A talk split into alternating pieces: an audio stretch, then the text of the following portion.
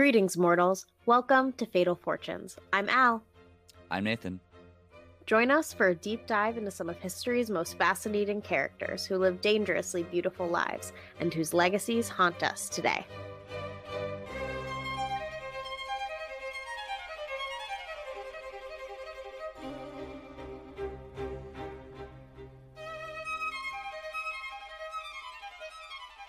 Okay, guys, welcome back to another episode of Fatal Fortunes. We're like halfway through season two.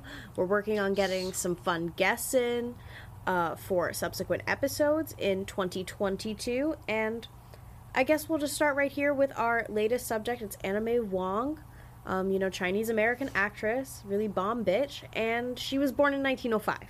Such a great year. You think so? No, no, I don't. I don't think so at all. Are any of these good years? Uh no.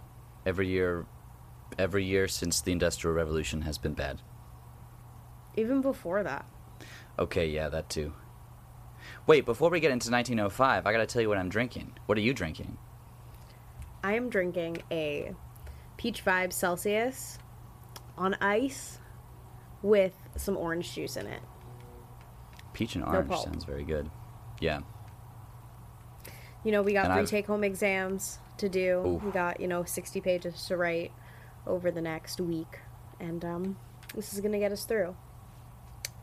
This is this is going to get me through. This is Just right now. This is a, this is you thought it was a stout. You're not you're not far off. It really tastes like a stout, but it's actually a lager. It's a black lager called Hidden Mechanism. Look at this guy pondering his orb on the front there. So that's uh, for the people watching along. Cute. Also, also for the people watching at home, Alice got on an awesome Diana shirt. Which was that the one that we saw Spencer with? yeah. yeah. Will you screenshot this right now? Yeah. It is among the Diana shirts that I brought to when Nathan and my friend Viv and I we saw Diana in the theaters or Spencer in the theaters. Oh, speaking of Spencer, what's up with my poster? Oh shit! It did leave. Oh my god! I haven't even asked. Okay, I gotta ask. I would I'll almost like reach um, I would almost like you to text him right now. We can add like a fun little SpongeBob interruption, and then we can cut away to when he responds. True. Hopefully later in this episode. Yeah, that'd be fun. Okay, I'm texting him right now. Yeah, and Nathan and I were planning our little um, retreat in the woods for the beginning Yeah. of the year. Oh my god, have you ever shot a gun?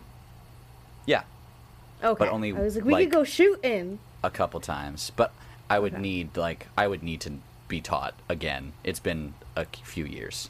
Yeah. I'm usually like one and I'm done. The Nice. only reason I don't object is because it feels very Princess Diana, as we saw from the movie. the Queen has has been shown in photos at her Balmoral cabin with Jeffrey Epstein and Ghislaine Maxwell. She's in the pics. Oh yeah, she's in them. She's like chilling with them. Invited them over. Are you keeping up with that trial? Oh, I am. I want to read the final judgment so I understand what the jury said was fact. Did you see that one courtroom sketch of her drawing this courtroom sketch artist and she's like looking directly at the courtroom sketch artist and the sketch has her drawing the court. it's so scary. She's so scary. And she's going to get off completely free. You Like, think so? be- no. yeah, yes. No. Yes. They're trying her in the Southern District of New York, which has a 98% conviction rate. All right. Well, So her odds she'll of winning are 2%. Oh my god, imagine if this episode comes out and like the jury's already back. Like if by Tuesday the jury's already back. Ooh, we could talk about that next time. Wow. Yeah. Um back Yeah, to we gotta get 1905, I guess. A 100 years past. Yep. My safe happy place a 100 years ago. God. you Do you tell take us it away because I think that you're um most excited I do about always the Russian love. Revolution. I always. I did. There were multiple things on here that I like typed in, and then I noticed that you had already typed them in, and one of them was the Russian Revolution. Hell yeah! Let's keep going with socialism. But that was the failed We one. die, and that didn't work out too well. Yeah, it was Bloody Sunday. For um, a very in-depth look on the 1905 rev- revolution, go listen to the Revolutions podcast where there's like 35 episodes on it. A shoe factory exploded in Brockton. That's awful, killing 58 people. The Cullinan diamond, it's the biggest diamond at the time, was found in Uh, Azania or South Africa. Vegas, baby. That was one I accidentally typed in twice because I was so excited about Vegas, founded in Nevada. Have you been to Vegas? I've never been. Um, Sorry. and no, I mean, I think I'm all right. I, I feel like no, you're all right. You don't need. I go. wouldn't like it. I don't like crowds. I don't like it. Sweden and Norway, ooh, saddest breakup of the century. Break up. 8.4 earthquake in Mongolia. That is huge. That must have been pretty devastating. Equally devastating, cars are going faster than ever, over 100 miles per hour in Daytona. Good God. Einstein finishes his quantum theory of light paper. Taft, William Howard, uh, the guy that we're not taught at all except for that one bathtub fact. Um, he continues to do evil shit in the Philippines because America loves to colonize. Yeah. Was Taft president then? I thought Teddy Roosevelt was president in 1905. He might have been in Congress because another thing that we're not taught is that he held all three branches of government at during his lifetime. Like he was Supreme Court justice, president, and in Congress. So You know, in my whole two years of law school, I've never read an opinion by Justice Taft. because they're probably all bad opinions. He was racist as fuck. No, we read the racist ones, Oh, well, especially. oh, you should read Taft then. He's we he's- don't read any gr- fun yeah. ones or anything. We don't read anything that's about happiness and roses. It's all about, Mm. you know, segregating parks and fucking abortion. Yeah, and If we weren't demonetized before, we're demonetized now. um, oh, he was the Secretary of War. Oh, okay, my bad. My bad. He was the Secretary of War. Well, that explains why he's in charge of doing this evil shit. Um, in this year, also, Jules Verne and the founder of the YMCA, George Williams, they both pass away. Oh, So, I yeah. don't know. I was clapping. I thought you were going to say that they were born. Oh no, they died. they both died. Father of father of sci-fi, father of YMCA, gone. But uh, people who were born: Christian Dior, Henry Fonda, Greta Garbo, and Howard Hughes. But they're not important right now. We're we're focusing on Anna May Wong. So let's get into it. Yes, Anna May Wong was born Wong Liu Tsong on January 3rd, 1905, and her name means Willow Frost. Willow Frost was first born on Flower Street in Los Angeles, and she was the second of seven children to Wong Sam Sing, who was a laundry owner, and he had Anna with his second wife, Lee Gon Toy. Her parents they were second generation chinese americans and she had had family in the united states since at least 1955 so they've been in the us way before the chinese exclusion act of 1882 which wasn't repealed until 1943 in case anyone was wondering. Wow, that is not surprising, but also very surprising. Holy shit! especially since they were our allies in world war ii for at least a hmm. couple years before then you know her dad he might have been a bigamist. Um, he had a family in china also and when anna was five her family moved near to where um, the staple center is today. So they move off of flower street and they moved to more downtown. They went from a really diverse neighborhood to being the only chinese family on their block. But this change of scenery it really did help anna learn american culture. Like she was really forced to assimilate and she attended a public school at first with her older sister, but they were bullied and subjected to racism, so they ended up moving to a Christian run Chinese school, and they also attended Chinese language school on the weekend. Which is interesting because later in her life, Anna, um, when she goes to China, she needs to have an interpreter. So I'm like, what? Did you not pick it up in Chinese school, or maybe you were going to a Chinese school that reflected the same, like, dialect of the village your family was from? I think I read that later that um, yeah, a lot of people in China were pissed at her because she wasn't speaking Mandarin, but like a different dialect. So I think you're onto something with that. Yeah, maybe she just didn't pick it up in school. I know that going to fucking Saturday schools, like ripping your teeth out. It was around the same time when she's a child that uh, filmmaking pioneers on the East Coast are fleeing for warmer climates like the burgeoning Los Angeles.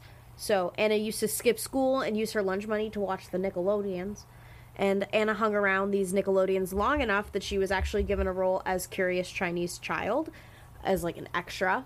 Then, when she was 11, she had finally come up with her stage name, Anna May Wong.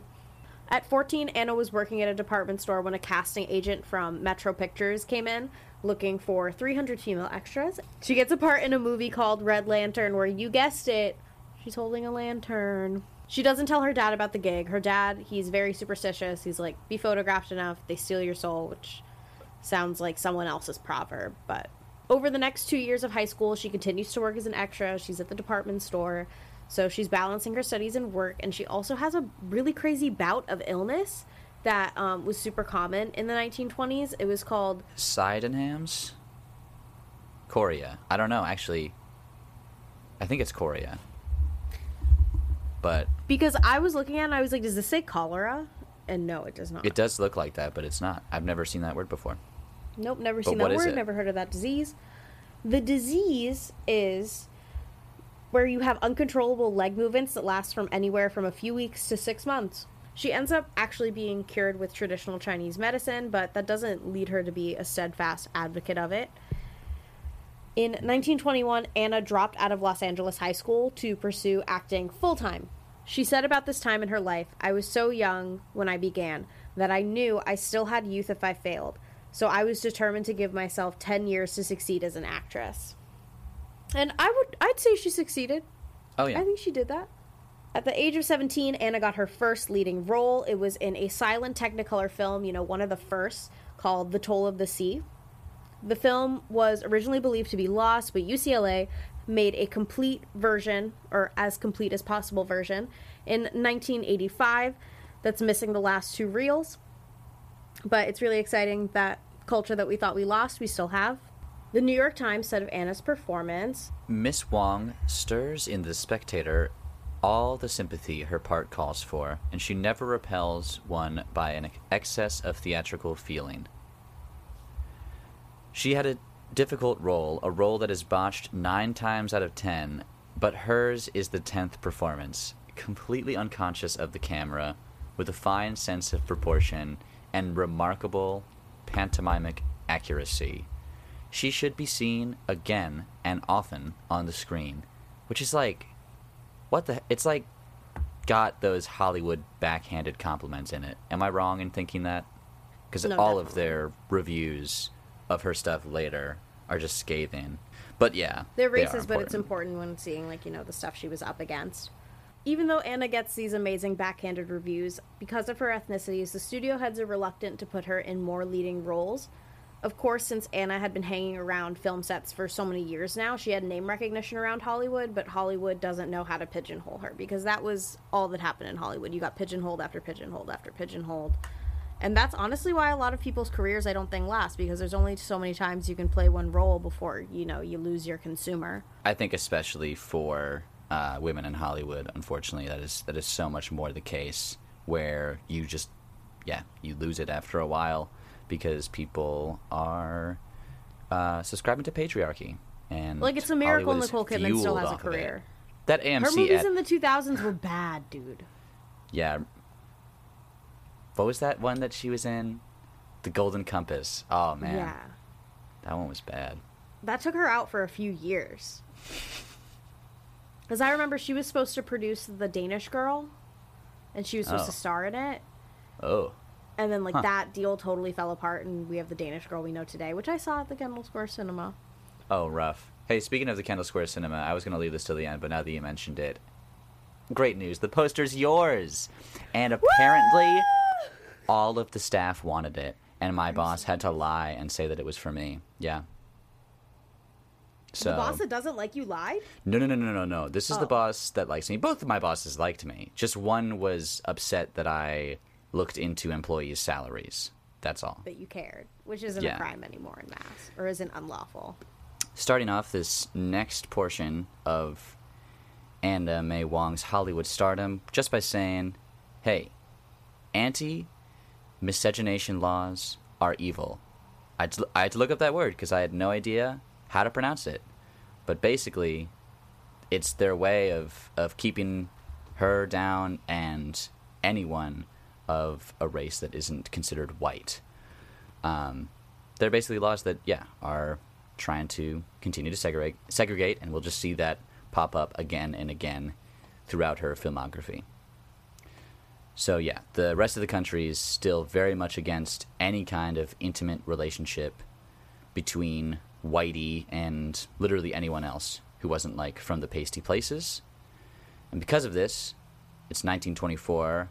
Um, you know, Italians and Irish people aren't even con- considered white people at this point, um, although they are having a much easier time than anyone from a continent different than Europe. So Anna is typecast, as we said. She's typecast again and again with a second role in the film The Thief of Baghdad.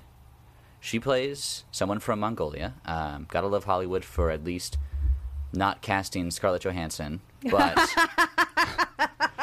this character. I mean, is a villain. That's that's the definition of the stereotype of quote unquote dragon lady. Um, so she's seductive, she's deceitful, mysterious, and oh my god, so racist. So fuck Hollywood. Then Her costume was and cute. yes, but fuck Hollywood then and still to this day. That's something to note about her costumes. Like she is known for her dress, and we'll get into that later. But yes, this this movie had very lavish costumes and set pieces. Um, oh, and right now, this is my PSA for anyone who was planning to see Licorice Pizza to not, because I've heard that there's a lot of racist depictions of Asians on top of the predatory behavior of the 25 year old or 24 year old to the 15 year old boy. So, like, don't go see. if you want to watch a nasty movie, just go see what is it called with Matthew McConaughey. Interstellar? Love them high school girls. They stay the same age. Oh, fuck. I've never. called? Dazed and like confused. fa- There we go. If you want to see Yeah. Licorice Pizza, go watch Dazed and Confused. Yeah, I've never seen that one either, though. Can't can't say. So you, wait, so you didn't see Licorice Pizza? You just heard it was bad? No, I've just heard, and I'm not going to see it, and no one should see it. I yeah, just looked weird. But this movie that she's in, uh, The Thief of Baghdad, it does get her in front of American audiences, like a little bit more than her extra roles. So at this time, unfortunately, she's in a relationship with a director named Todd. Ah, Todd Browning. He's 44. Gross. Um, but everyone else hates this relationship for racist reasons. Um, so that doesn't last long.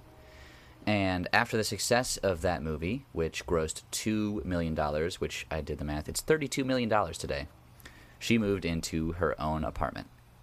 She starts dressing like a proper flapper of the 1920s. Um, some say because, you know, although she's born in America, people see her as like very foreign, as they do with any person that, again, is not whitey. Um, and with this new money, she starts to make a deal to uh, produce her own movies with Anna Wong Productions. She wants to like tell Chinese stories. However, her business partner in this endeavor was found to be doing some quote unethical business practices unquote. I couldn't find out what exactly those were, but they were also cited as dishonest. So, who knows what that was? But because of this dishonesty, she never saw that deal. She uh, starts a lawsuit with this partner, and the company was dissolved. So that's really unfortunate. About Hollywood was built on dishonesty. I don't understand the problem. I know she wasn't with it though. She wanted to be honest. So what she wants really is to stop being typecast, and maybe that's why she was trying to make this production studio so she could have the say, uh, because she doesn't want to be the dragon lady or the vamp, femme fatale, you know, whatever you want to call it, another name for just another uh, villainous Asian person, because she doesn't want to be portrayed like that. She doesn't want Asian people to be portrayed as that, and she's given plenty of roles um, as people of other races as well. Like I said, she played someone from Mongolia. She also plays some indigenous peoples in the movies Peter Pan and The Alaskan in that same year. And then the following year, in 1925, she and a few other Hollywood stars attempt to do a vaudeville circuit around California. But I couldn't find out a lot about who exactly else was involved and unfortunately, the tour did not go as successfully as they had hoped, so she just returns to acting. Then the next year, in 1926, she helps to put the first rivet in the Grauman's Chinese Theater in Los Angeles, along with Norma Talmadge at its groundbreaking ceremony. Notably, however, she is not asked to leave a hand or footprint in the cement. That same year, she stars in a movie where she and other a- Asian actors are playing Asian roles. Finally, like, like what they're supposed to be doing. No more white people playing Asians, please. That's was- really rude to say to Scarlett Johansson. I'm sorry. oh, so bad. this movie, it's set in the Ming Dynasty. It's called The Silk Bouquet, later renamed The Dragon Horse in 1927. Um, so again, she's unfortunately still in the same roles as either the self-sacrificing butterfly or dragon lady. Like the two sides of a, a very similar coin of just yeah, making Asian women look bad. And that is seen in films like Old San Francisco in 1927. And then she's also still dealing with those stupid anti miscegenation laws with people being racist about an interracial couple on screen. So she can't kiss anyone who isn't also Asian. And there's really only one other, like, employed consistently Asian actor, and it takes a while for her to work with him. So she's cast as supporting roles in Mr. Wu in that same year, 1927, and then the following year in the movie The Crimson City. Anna's, of course, sick of being typecast and passed over for lead roles, even when the story calls for an Asian lead. So she picks up her life and moves to Europe at the age of 23. She said of her reasoning later in life, There seems little for me in Hollywood because rather than real Chinese, producers prefer Hungarians, Mexicans, American Indians for Chinese roles. She ends up performing in mostly German speaking countries, and the press said of her, Fräulein Wong had the audience perfectly in her power, and the unobtrusive tragedy of her acting was deeply moving, carrying off the difficult German speaking part very successfully. Crazily enough, Wong becomes besties with Leni Riefenstahl. Whoa! Of course, for those of you who are living under a rock, Leni Riefenstahl was the famous Nazi collaborator and propaganda artist who did, you know, Triumph of the Will, Yeah. bunch of propaganda for Hitler. She was kind of one of the only women who was given um, a real role within the Nazi Party, because of course the Nazi Party ideology was that women stay home and have seven babies. She also became friends with Marlene Dietrich and Cecil Cunningham at this time, and her healthy female relationships lead to rumors of her being a lesbian that damage her public reputation even more and lead to private embarrassment with her family.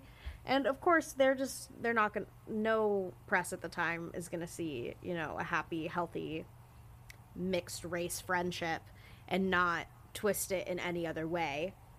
They're not to twist it in any positive way, that's for sure. Yeah. yeah. Yeah, in any way other than they must be lesbians. Let's ruin her more. After working in film and theater in Germany, Anna makes her way to the London circuit.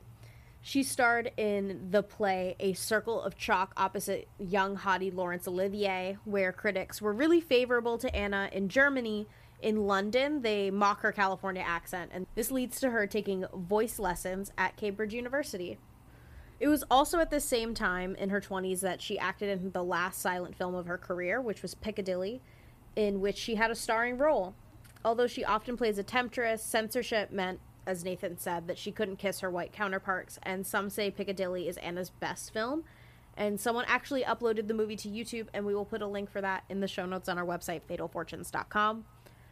Anna's love life while in Europe has her linked to. Oh my god, I literally cannot say any of these names. Nathan, say it. Eric, I think it's Eric Maschwitz. But he's married. Anna is in her first talkie in 1930, which is called The Flame of Love. Sometimes it's also called Road to Dishonor. I don't like this changing of movie titles after it's come out. I'm not Yeah. into it. Me neither. It's making it harder to find on IMDb. Amen. In this movie, she records lines in French, English, and German, but the movie's a flop. I think what's more miraculous is that she's even able to transition from a silent movie career into a talking movie career. Yeah. Because, of course, there's so many people who just get left to the wayside. But I think that that honestly is owed toward her California accent. But Anna's got to go back to Hollywood. What happens when she goes back to Hollywood? Well, now she's got a bunch of success in Europe, and Hollywood wants her to be a star. Um, because they're looking for quote fresh European talent, which I thought was so funny. It's it's obviously hilarious. Like oh god. she's born in America. she's all right. Well, anyway, she signs to Paramount with the promise of lead roles, more money, and she at that time also is starring on Broadway in a show called On the Spot, which was a drama, and that she would later turn into a movie called Dangerous to Know. More on that later. Notably, in this production of the play, their director asked if she could do some offensive, um, but in his eyes, quote unquote, authentic Japanese gestures. To which she was like, No, I'm professionally trained and I'll do it in a way that isn't offensive. So she uses the knowledge that she is procured um, and uses her own authentic gestures instead of somebody else's, which is, I think, very commendable of her to stand up to this guy. All throughout the 1930s, she would continue to do live stage shows, cabaret performances when possible. Unfortunately, though, tragedy fell in 1930 when Anna's mother was struck by a car in front of their home on Figueroa Street. The family stays in that house for four more years. All the while, Anna is paying for her younger siblings' education. And after that tragedy in 1930, uh, the decade doesn't get better at first. In 1931, she's promised a prominent role in a well known director's movie, Josef von Sternberg. Um, Never heard of him. And me neither. But apparently, he's hot shit in 1931. To get this role, she has to play one more stereotypical evil Chinese woman. Oh boy. She's the titular character of the fictional and evil Dr. Fu Manchu um, in the movie Daughter of the Dragon. So she's his daughter. And notably in this film, she acts alongside another very notable Asian actor. Uh, he's so hot. I'm sorry, he's a cutie. is he? Mm-hmm. Like I mentioned before, Sessue Hayakawa. But she's only paid $6,000 for the movie, and its lead actors paid double, which isn't that guy. It's someone else. So that's fucked up. Um, it's, you know, one positive thing out of the movie is it did garner her even more celebrity in America. And with that, she uses that platform a little bit. She starts uh, speaking out against the film in an article titled I Protest with Film Weekly. She unabashedly slams the negative stereotyping in that film, as well as countless others at the time. Quote, she says, uh, Why is it that the screen Chinese is always the villain? And so crude a villain, murderous, treacherous, a snake in the grass. We are not like that. How could we be? With a civilization that is so many times older than the West. Unquote. Which, like, yeah. I've said it before on this show, I think. I'll say it again. Uh, speaking from my European ancestors, Europe fucking sucks. Like, we're so. We're, we're the savages. Like, we didn't know how to bathe until, like, a couple centuries ago. So uh, she's absolutely right that she shouldn't be given. yeah, we're fucking I'm just disgusting. thinking about how dirty our Scottish ancestors were. So she's she's dead on with that quote about yeah, sick and tired of, of being given these um, diminishing roles. Like it's it's ridiculous. She's had to prove herself again and again. But also in this time, uh, 1931, she's delving into the political sphere, speaking out against the Japanese who are beginning to invade Manchuria. So she's speaking out against their actions. And while she's getting more popular in the West, China was and always had been giving her mixed reviews on her films. She finally got that movie that she was promised with Josef von Sternberg, and it's a movie called Shanghai Express. And like we said before um, about the lesbian rumors, there were rumors even more because of this movie, because she's with that co star, Marlene Dietrich. Um, and yeah, it's basically assumed that because of their sexually charged scenes, that they're in a relationship. So many do believe that in this movie, uh, Wong actually is upstaging Dietrich a lot. So either way, the haters hated and China was definitely one of those. They write a newspaper headline that reads Paramount utilizes Anna May Wong to produce picture to disgrace China. Ugh. People really just believed that her on screen sexuality was giving Chinese women a bad name just because she was beautiful, to be perfectly honest, because, I mean, there were people in China that loved her. Um, Peking University gave her an honorary doctorate in 1932, and she's the only actor to have ever been awarded that. And Damn. yes, she was listed as the most beautiful Chinese woman in Look magazine and the world's best dressed woman by the Mayfair Mannequin Society in New York. That's But- cool. Yeah, she's obviously so much more than those things. But like we said earlier about her fashion, like she is held in high regard in that aspect because she had a great taste. Truly unfortunate that racist Hollywood keeps hiring white people to play Asian roles, um, as they've been doing for decades, as they we still can't hammer home that point enough, guys. um, that yeah, we have to remember Scarlett Johansson, but um, it's 1935. I'm Sorry, every time it makes Every me time. cry. I'm glad. I'm glad for it. It's 1935, and she tries out for this role, and it's not given to her. It's given to a German woman. Don't you know Germans are really close to Asia? Don't you know? Haven't yeah, you it's like right there. It's like right there. Alex Alex tells me all the time, Europe is just the little tiny peninsula of Asia. Like, why are we even considering Europe a continent at this point? It's connected.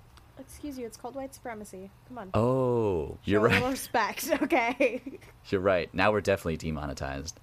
They obviously, in this movie, do what they do in Hollywood. They put on a bunch of makeup and make her look more Chinese. And um, it's even more offensive that she gets an Oscar for this performance. Notably, May Wong um, is in the audience when Luise Rainer is giving that acceptance speech and she was almost in that movie um, because instead of the role that she wanted, the lead role, she was offered a very small part named Lotus. To that, she said, "quote I'll be glad to take the test, the screen test, but I won't play the part. If you let me play Olan, I'll be very glad. But you're asking me, with Chinese blood, to do the only unsympathetic role in the picture, featuring an all American cast portraying Chinese characters. So, yeah, again, fuck Hollywood for this. So, it's like not a big surprise, but again, big surprise there with Hollywood giving her the worst parts. Um, and yeah, she does not end up doing this movie. And again, Anna's fed up. She's got to get out of here. So this time, she decides to go. I'm like, oh my god, what direction is that? West to China. And she spends a year on tour of China. It's the only time she actually ever goes. And she ends up visiting, you know, her family, her father's home village, you know, another other big places like Beijing, Shanghai, etc. Her father had actually returned to China with her younger siblings in 1934 after, of course, you know, Anna's mother died. And of course, he has another wife back home who's probably saying, I wonder where he is. She told the San Francisco Chronicle, For a year I shall study the land of my fathers. Perhaps upon my arrival I shall feel like an outsider. Perhaps instead I shall find my past life assuming a dreamlike quality of unreality. And you know she fi- she finds the former. It's not the latter. Anna arrives in China in January of 1936 and wrote about her experiences for the New York Herald Tribune. It was at this time that Anna expressed her intentions to never marry. Uh, she's had plenty of relationships before, as we've mentioned, but she decides that she is married to her work. She faces criticism from the nationalist government in China because she speaks her own dialect of Chinese, not Mandarin, which is something that they're really trying to push for. But you know, that nationalist government ain't long for this world, so whatever. She felt strange, you know, using an interpreter to talk to her own people, and the pressures of international fame lead to Anna's excessive smoking and drinking at this time. So she's. This is not the dream-like vacation she had planned. This is a very stressful time all this pressure eventually leads her to be rude to a waiting crowd in Hong Kong, and they chase her through the streets. She ends up spending 10 days at her family's village before she continues on on her tour. Um, she reflected, I'm convinced that I could never play in Chinese theater. I have no feeling for it. It's a pretty sad situation to be rejected by Chinese because I'm too American and by American producers because they refer other races to act Chinese parts. So she can't win.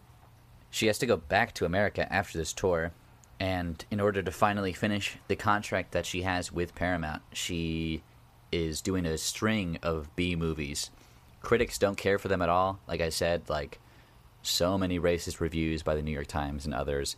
But Chinese American news actually loved that she was playing like a lot of non stereotypical roles now. One of her favorite roles was in Daughter of the Dragon, which had the working title The May Wong Story because of how specific the writing was for her. Like, they had to re- rework a lot of the lines because they wanted her to really stand out. And she's no longer a passive bystander, she's the sole reason that this plot is kicking off. And to nice. the Hollywood Reporter, she says, quote, I like my part in this picture better than any I've had before, because this picture gives the Chinese a break. We have sympathetic parts for a change. To me, that means a great deal. So the New York Times actually loves this one, and this film was entered into the Library of Congress in 2006. She also starred in that rework of the Broadway play I'd mentioned earlier in 1938, this is the film Dangerous to Know. It's torn apart by racists. They don't like it at all. They think the acting is horrible, whatever. She has another role in King of Chinatown, which has her playing a surgeon who turns down their promotion to help fight with China against the invading Japanese. So her political ideals are even getting involved in these B movies. During this time, Paramount also employed her as a tutor to other actors like Dorothy Lamour and she also appears on some radio shows and continues to perform in cabarets, which had her later tour to Europe and Australia. And throughout all of this, she continues to speak out against Japanese imperialism against China. Okay, we're gonna wind this episode down. You know, the point of Fatal Fortunes is a lot of these people they don't they don't get that happy ending. They don't get to live that long. It's pretty sad. You know, who who is our longest lived subject? Do we think? Oh, geez, I don't know. I mean, honestly, I feel like Anna May Wong is a little bit older than most, um, just because she was fifty six. But I don't know. We'll have to we'll have to do some research on that. Ms. Mary Shelley. Oh, oh my God, they're tied. Oh my God, these tabs are gonna ruin my computer. Anna kept acting in her later life. She starred in anti Japanese propaganda films and donated her salary from these movies to United China Relief. You can actually watch a couple of these online. Um, one has Burma in the title, and the other one is the one I mentioned earlier Lady from Keng Kung. Or Kung King. Lady from Kung King. She also donated her costumes to the Chinese Benevolent Association of California, and like we said like she was really known for her fashion. This was basically like that time that diana auctioned off all of her gowns in the 90s in 1945 her father died in los angeles. You know he had moved back later in life and he actually lived to be 91 after a six year hiatus from film she returned in a b movie. You know this is the rise of the b movie period. Um, where you know the cost of making films is going down because it's more widespread, etc. And this movie's called Impact, um, and that movie is actually in the public domain. I don't know why, but Interesting. it is. Huh. It belongs to all of us. In 1951, she starred in a detective series called The Gallery of Madame Liu Tsong, which is her name and this role was actually written especially for her. And like i said they use re- her real name for the character. Um, no copies of the show or the script have survived to present though. So it's a lost tv show which is pretty sad. She's also you know an ardent democrat. We've seen her fighting against fascism for quite a long time now. And she supports adlai stevenson during the 1952 presidential election. I think a lot of democrats supported adlai stevenson and all we know is people supported him, not about anything he actually did because he didn't get elected. It was around this time that Anna began investing in real estate across Hollywood. Like, what do you do? You're an old actress in Hollywood. What else is there left to do but invest in real estate? Am I right? And it was around this same time that uh, her health was also declining. Um, she managed her apartments until 1956, but she had previously had an internal hemorrhage that was brought on by, you know, her financial worries, drinking, menopause. So she has to stop managing her apartments and ends up going to live with one of her brothers. She also narrates a documentary about China, and it's one of the first documentaries about China, not like narrated by a Chinese person. And it is used alongside footage from her 1936 tour, which I also found through the UCLA archives.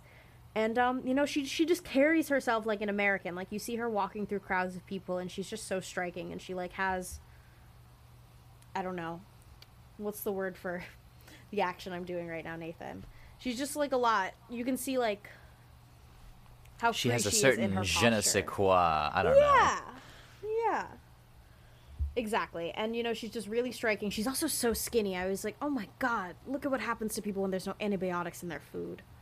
In 1960, which I think is really nice, you know, she lives long enough to get to be at them giving her a star on the Hollywood Walk of Fame. So where first they had snubbed her and not let her put her handprints in the Grauman's Chinese Theater, they do still honor her in her lifetime. And um, you can go see that today. Her likeness is also used for the Gateway to Hollywood sculpture, uh, along with Dolores Del Rio, a Fatal Fortunes alum Dorothy Dandridge, and Mae West.